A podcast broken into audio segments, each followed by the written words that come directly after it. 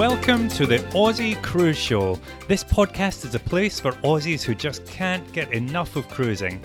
I'm David, your host. I'm an ex cruise ship performer, avid cruiser, and a certified cruise travel agent.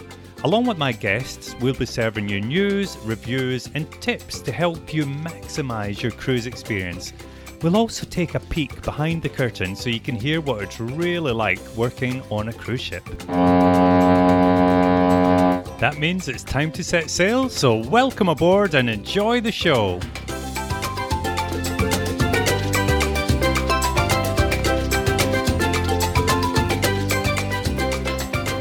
Hello, everybody, and welcome back to the Aussie Cruise Show.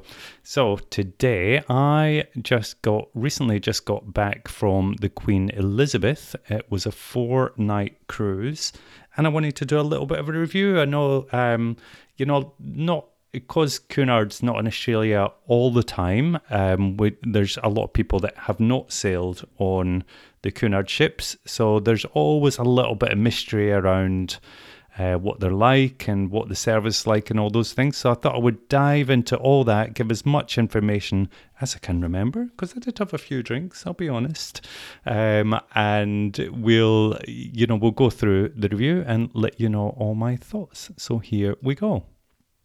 Right, so the overview I was on, it was a four night cruise sailing from Melbourne to Brisbane with a stop in Sydney.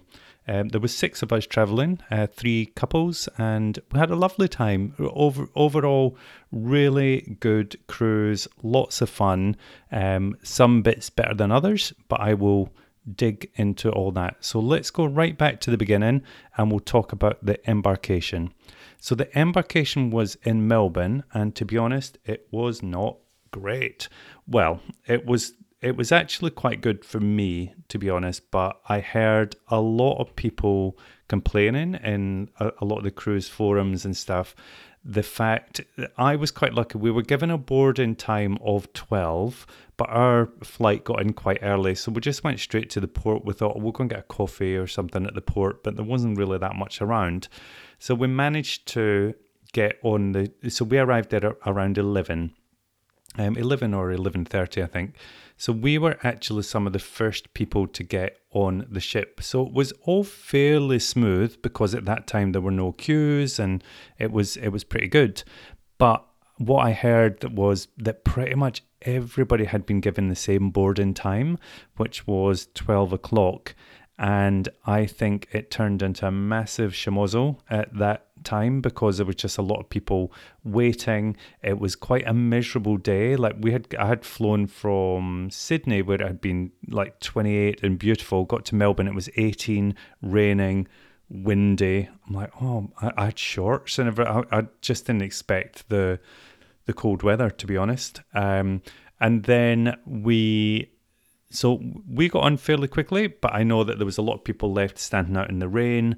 Uh, uh, my view of the Melbourne cruise ship terminal, they really need to up their game there. If they want to compete in the cruising market, they need to. I don't know if there are plans down there. I know that they're building a new port in Brisbane, but I don't know about Melbourne. But I certainly think they need to look at that and need to think about a new port there um, because it was pretty run down. Uh, just wasn't slick. You know, you got the, the feeling that nobody really knew what they're doing. When you go to Sydney, it's like a, a real kind of oh, operation where the, everybody knows where everybody should be and you're funneled through, and it all usually happens fairly quickly. Now, I know that you can have bad experiences anywhere. And as I say, honestly, it wasn't a bad experience, certainly didn't ruin it, but I know for a lot of people, it was not a good start uh, standing out in the rain and having to queue for an hour or two to get on the ship. So, first impression when I got on the ship, she's lovely. She's in very good condition. Um, very traditional cruise ship. Like if you think of, say, the Sun Princess or the Sea Princess, something like that, quite kind of similar in terms of style, a little bit up um, upscale from them. Just everything's a bit more not modern, but a bit newer, and um, it, it, everything is is in pretty good nick.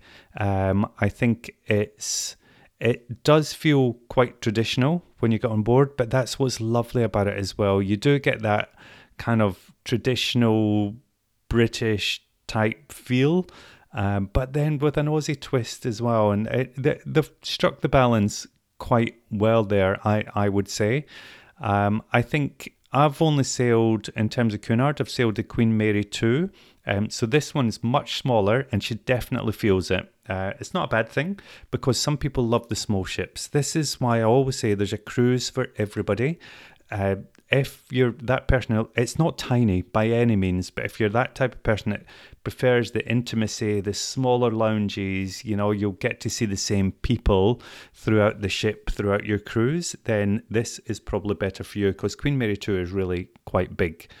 Um, the pools quite small. There, there are two pools actually, fairly small, so different to some of the big mammoth cruise ships that we see these days, but um, really good condition, really lovely l- lounges and um, it all like lots of little kind of nooks and little areas that you can explore, which was which is very nice. So then we went into my cabin and we were on deck four. It was a balcony cabin. Uh, the cabin number was 4015. Very good cabin. Yeah, really uh, quite spacious in terms of the, the cabin and really big balcony. The, the deck four balconies, they're almost like double size. I had a friend who was in a suite and he actually had a smaller balcony than us, which was quite surprising. But it was yeah, it was it was a really nice balcony. We had a bit rough weather the first couple of days, so we weren't really out in the balcony. But the second two days were beautiful. Um, so yes, it was good. Uh, bed and bedding very luxurious. Um, the, the sheets were super soft and the bed was great. I can't remember if it was firm. I think it was a firm mattress. I can't remember actually, but uh, I did spend a lot of time napping and relaxing. It was really good. Um, lots of hanging space in the cabin, but not a lot of shelving. Um, I was we were only on four days, so it was fine. If it was a longer cruise, I would probably preferred more shelving, but not a big deal really. Uh, bathroom, nice, clean, lovely products. Uh, more the old style kind of bathrooms on there as well, with the um, you know the shower curtain the, the fabric shower curtain rather than the glass. Uh, shower pressure really good. So that was so that was good. So overall um, cabin really happy. No complaints at all. Uh, nice and clean good size great balcony.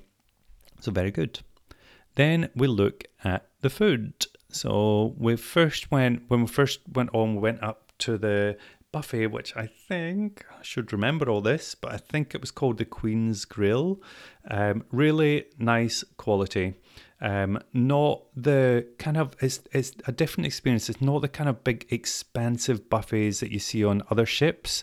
Um, it was more like kind of longer, thinner, almost L-shaped actually, uh, but really good selection, really good quality food. Overall, the food was excellent. Really um, pretty much everything was good quality. Uh, the the buffet definitely felt more upscale than your usual buffet on a cruise ship, um, and yeah, nice, nice, no complaints there. So the main restaurant we ate in there three nights out of the four. Really good selection, not huge portions, which is fine for me. I'm not really a big eater. Uh, I had fish a couple of nights. I feel that's always a good indication as to the, the quality of the food if they overcook the fish, which quite often happens. I love salmon, but often salmon and cruise ship you get it and it's so dry. I'm like, ooh. So I feel like it's always a bit of a barometer. But the, the food was good, well cooked. Um, yeah, it was it was great. But the real highlight for me, we went to Verandah, which is their kind of steak or don't know what they call it actually, but just Verandah restaurant. Um, exceptional, beautiful surroundings, really good service, delicious food. I had the lamb cutlets, um, lots of sides. The sides were absolute to die for. Anything from mac and cheese to an American thing, sweet potato with marshmallow on top. Sounds odd, but it worked. Um, what else did we have? Corn on the cob. Um, there was onion rings. Oh my goodness, it was so good. Honestly, we could hardly move at the end of it. Desserts were really good as well. Uh, my friend had the cheese plate and they brought around like a cheese trolley and they absolutely piled his plate with these delicious cheeses.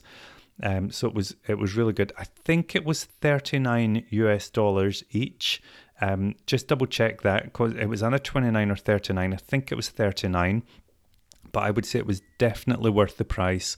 Um, in a land based restaurant, you would easily pay over $100, probably closer with the quality, you're probably closer to $150 plus on land for that. So uh, I would encourage you to save your pennies and uh, certainly check out that restaurant because I just thought it was excellent. And um, if I could, I would eat there every night although you'd probably be rolling me off the ship by the end.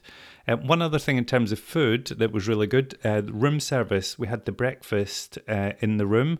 Oh, it was good, really good, because I do find as well cruise ship breakfasts can be hit and miss. You quite often get these dry scrambled eggs and these odd cold sausages and things. But this was really good. Lovely pork sausage, bacon was good, the eggs were, it was all hot, and yeah, so thoroughly recommend room service breakfast.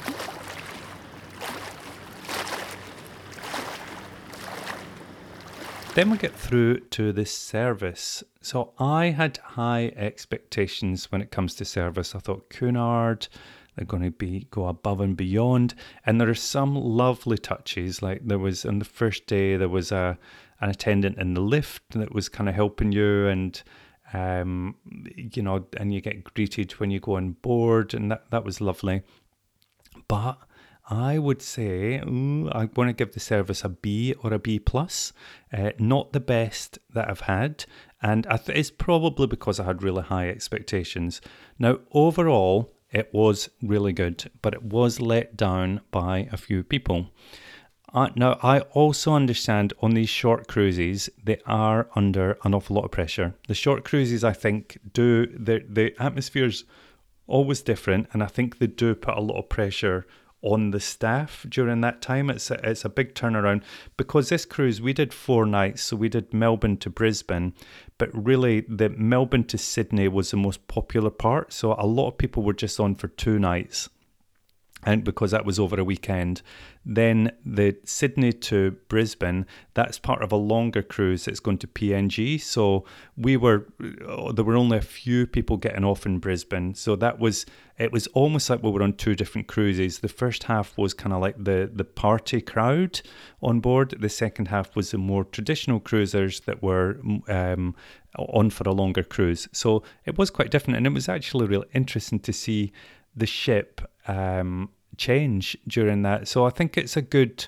It also gives you a good indication about it. You've got to make sure that you're picking the right itinerary and uh, the the right cruise because it's not always about the the cruise line and the service and the ship and all those things. Sometimes it can be about the other people that are on board and it can completely change your perspective. So it's about finding the right demographic for you that you uh, and the right itinerary for you that's going to attract the, the types of people that you you want to be around for, for that amount of time as well. So service overall really good. Uh, I think they were under pressure. It was showing, um, not bad, but I would say room for improvement.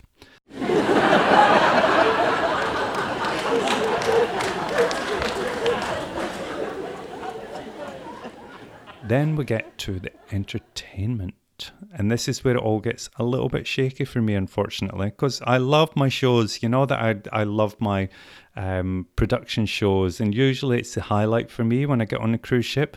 But I would say this was, um, you know, average at best. And I hate to say this because I always like to keep the reviews really positive, but I, I also want to be real with you as well. Now, don't get me wrong, some people did enjoy it, but I was uh, I was just a bit shocked by the quality. The first production show, I think it was called Be Our Guest. Now, my understanding, this is a new show And I think the cast has just got on board as well. Now, I can empathize. I know what it's like when you get on the ship and you're trying to install a new show. It's absolutely horrendous, and there's so much to do, so little time, you're under a lot of pressure. So I understand that but it did show. I thought the, the show was really quite rough around the edges. It felt like it really needed to settle in, like vocally and the dancers. So there was good talent on board, but they just weren't kind of working together, dancing together. So yeah, I just wasn't impressed, unfortunately. So the second show, um, I think it was called Broadway Nights. Now that was much better. It did feel to me maybe it's a bit more of a seasoned show. I'm not entirely sure, but it was much better for me. I thought it was a lot more together.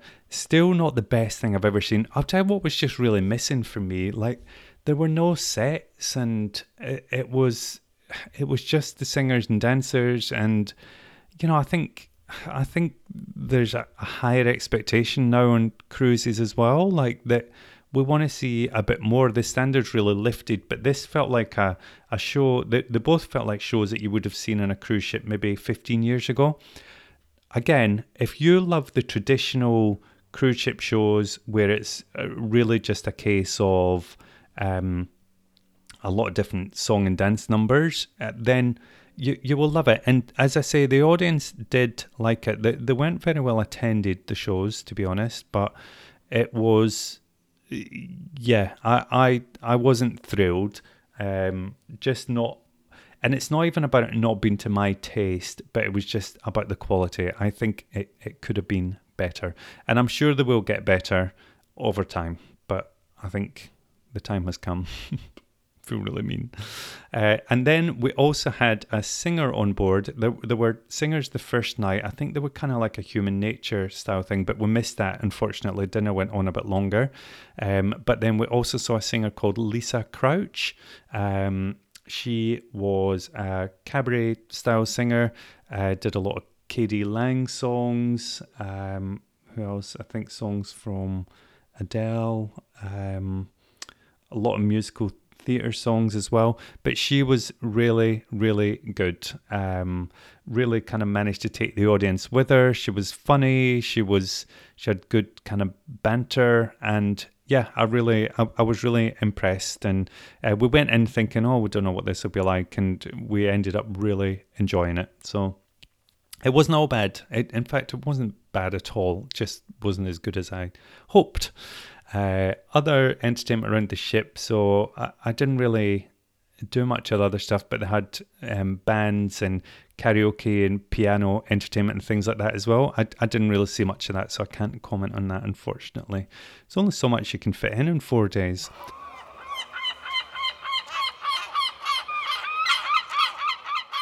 Um, when it comes to the onboard activities, um, one of the things I wanted to talk about, and I guess it does fall under food as well, is afternoon tea. Mm, it was so good. We ate our body weight in scones when we were there, um, but it was really, really good. First day, it was in the dining room.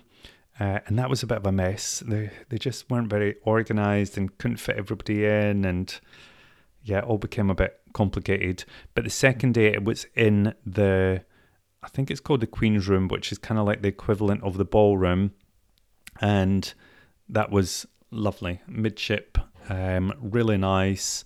Uh, the, the, they had the strings playing, the string string quartet, and yeah, it was it was a really lovely experience. Great sandwiches, great food. The scones were really really good, like excellent. Um, so that was good. Uh, there had lots of other stuff going on around the ship as well ballroom classes, uh, quizzes.